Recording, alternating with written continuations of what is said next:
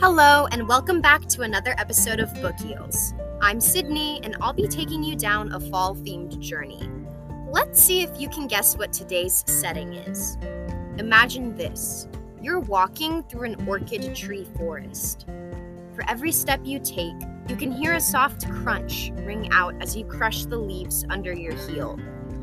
You take in a deep breath and inhale the crisp autumn air and smile. The wind blows by, but it isn't as harsh as you'd expect. Instead, it tickles your nose and teases your hair. You keep walking and feel a light smile illuminating your face, brought to life by the rush of excitement. After a while, you stop in front of a towering tree. You stretch your arm up to grab a branch, and you can feel your muscles strain in your effort. You tighten your grip and use your upper body to pull yourself up. The branches feel rough and calloused, and the bits of the tree bark dig into your palms. Finally, you find what you have been looking for. You reach out one more time, and your fingers wrap around a firm, round fruit.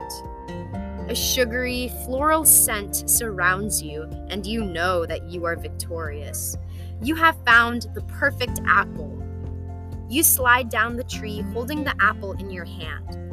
You roll it around a few times before taking a bite, and it is everything you could have wished for juicy, crunchy, and equal parts sweet and sour.